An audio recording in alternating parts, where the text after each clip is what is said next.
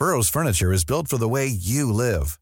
From ensuring easy assembly and disassembly to honoring highly requested new colors for their award-winning seating, they always have their customers in mind. Their modular seating is made out of durable materials to last and grow with you. And with Burrow, you always get fast, free shipping. Get up to 60% off during Burrow's Memorial Day sale at burrow.com slash ACAST. That's burrow.com slash ACAST. burrow.com slash ACAST. Did you grow up by the ocean or do you fall asleep listening to the sound of crashing waves? Maybe you're one of the millions who rely on coastal waters for your paycheck or to feed your family. Whatever your connection to the coast, come listen to a global conversation about the world's shorelines. Accurate, unbiased, and wrapped in compelling stories, award winning Hakai Magazine's audio edition explores science, society, and the environment from a coastal perspective. Subscribe using your favorite podcast app or download weekly episodes every Tuesday directly from hakaimagazine.com.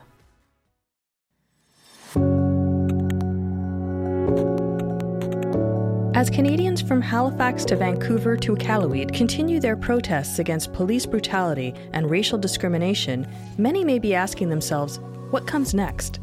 How do we make the necessary leap from calls for justice to a tangible change in policing that saves lives? In 2019, Brittany Andrew Amofah spoke about the power of local government that is often overlooked and underestimated.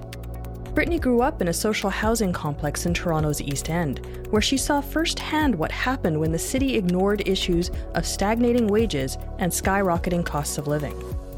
If cities involve marginalized communities in their systems of governance, could we end issues like police brutality in this country forever? Welcome to the conversation piece.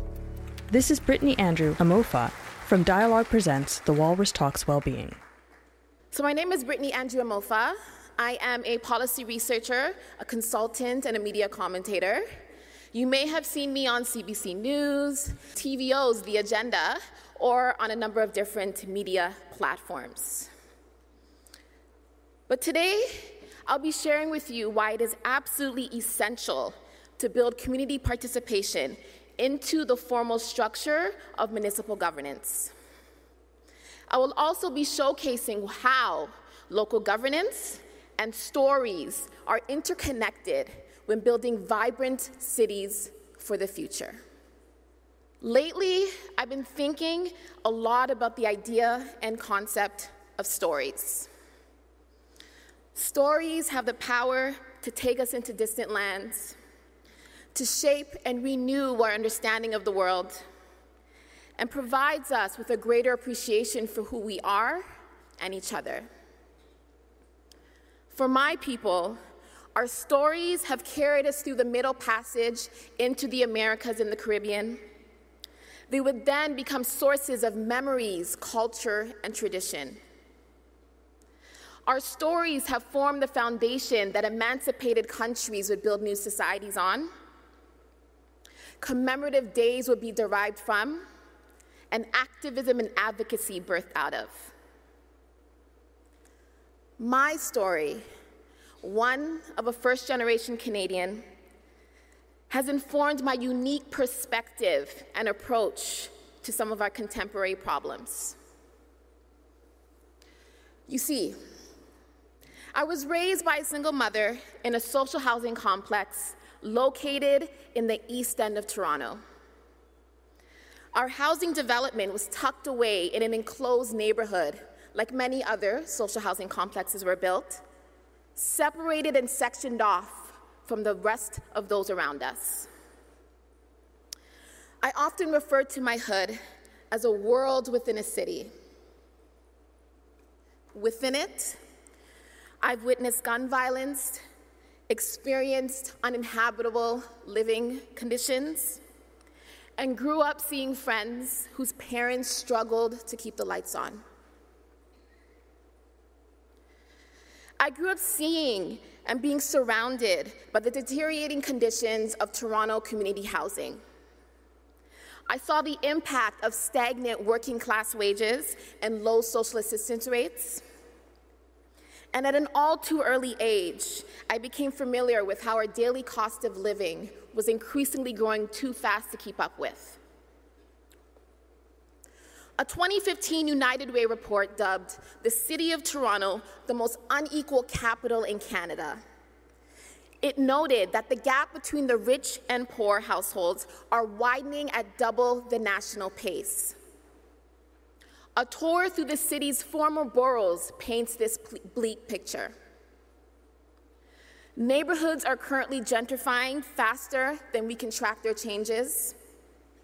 Condo and luxury, luxury apartments have become the preferred choice of developers and city council. The city's, the city's shelter system is currently at capacity and has been for at least the past decade. And the use of food banks have increased by 14% in the last 10 years. For Black and Indigenous peoples in the city, the situation is even more grim. According to the Human Rights Commission, Black people are 20 times more likely to encounter a fatal encounter with Toronto police than their white counterparts. As noted by renowned scholar David Hulchanski, Black people mainly live in clusters outside of the core, where transit is poor and commutes are extremely long. Low vacancy rates, coupled with a decreasing stock of affordable housing, have resulted in reports of racialized and indigenous people experiencing grave difficulty when trying to find housing and encountering discrimination by landlords. But how did Toronto get here? It can be reasonably argued that provincial downloads, underinvestment in housing by federal governments, stalled transit planning, and low municipal taxes are just few of the governmental actions to be blamed.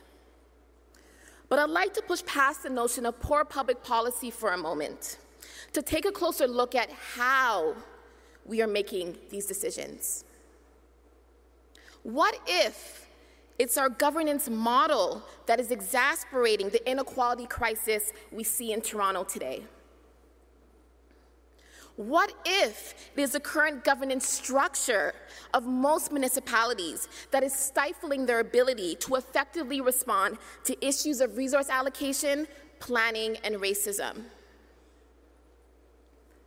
I have a theory that if more stories like mine were told, from people in neighborhoods across Toronto that experienced marginalization, poverty, and exclusion, if these stories were known to municipal leaders and most importantly, weaved into our governance model, there's a possibility the city I loved could have been given a chance to course correct. But too often, resident stories are shared through formal and impersonal processes we know as consultations and deputations. The physical and social segregation I experienced and many others, by virtue of where we lived, was further perpetuated by these curated, limited, and unbalanced models of participation. But, as you and I know, creating additional avenues for local residents to participate in their governance process is not a new phenomenon. We've all heard of participatory budgeting, community councils, and neighborhood associations. But the way they've been pitched have framed these reforms as consolation prizes rather than as necessities. In the 2018 Toronto municipal election, the idea of strengthening Toronto community councils was introduced by mayoral candidates only after Doug Ford's decision to cut council in half began to feel permanent. But democratizing local governance is not simply a kind gesture for residents to feel included in their, in their decision making process. It should be viewed as a necessary way for municipal governments to maintain their relevancy in a rapidly urbanizing country given their weak constitutional status. The strength of municipalities is that they're supposed to be the government closest to the people. But as cities grow larger and more diverse, local governance or governments will likely struggle to, keep, to stay connected. 80% of Canadians now live in cities. Rapidly growing cities like Calgary, Winnipeg, Regina are poised to explore the idea of decentralizing or democratization, to prevent the threat of inequality that larger cities often face. You see, the thing about stories is that you have to expose yourselves to those who have important ones to tell. But the further away municipal leaders are from the daily lives of ordinary people, the less likely they are to hear them, causing the value of local governments to decrease. A lower tier system of governance should be comprised of residents in communities who are racialized, newcomers, women, members of the LGBTQ community, people with disabilities, and those experiencing the brunt of poverty. These people need to be integrated into our policymaking process. This will allow for the building of local power and public pressure from the ground up that is also necessary when negotiating with upper levels of governments. Democratizing local governance is the policy solution municipalities should be considering for the future. You never know. You just might be one story away from solving a problem you didn't even know existed. So, my call to action for you all today Go forth, find the right people, and go hear their stories. Thank you. Brittany Andrew Amofah is a senior policy and research analyst at the Broadbent Institute. And she's just one of over 800 brilliant Canadians who have graced the stage at the Walrus Talks. Wish you'd been there? Wish granted. Our YouTube channel is the place to find the Walrus Talks, and we're coming to a city near you, live and in person as soon as physically possible. Until then, sign up to our weekly newsletters to stay in touch at thewalrus.ca/newsletters.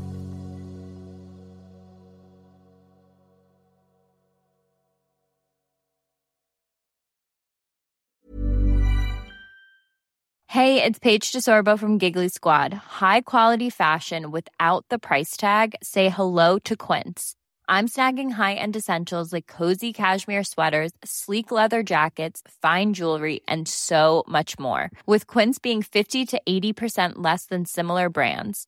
And they partner with factories that prioritize safe, ethical, and responsible manufacturing. I love that. Luxury quality within reach. Go to quince.com slash style to get free shipping and 365 day returns on your next order. Quince.com slash style.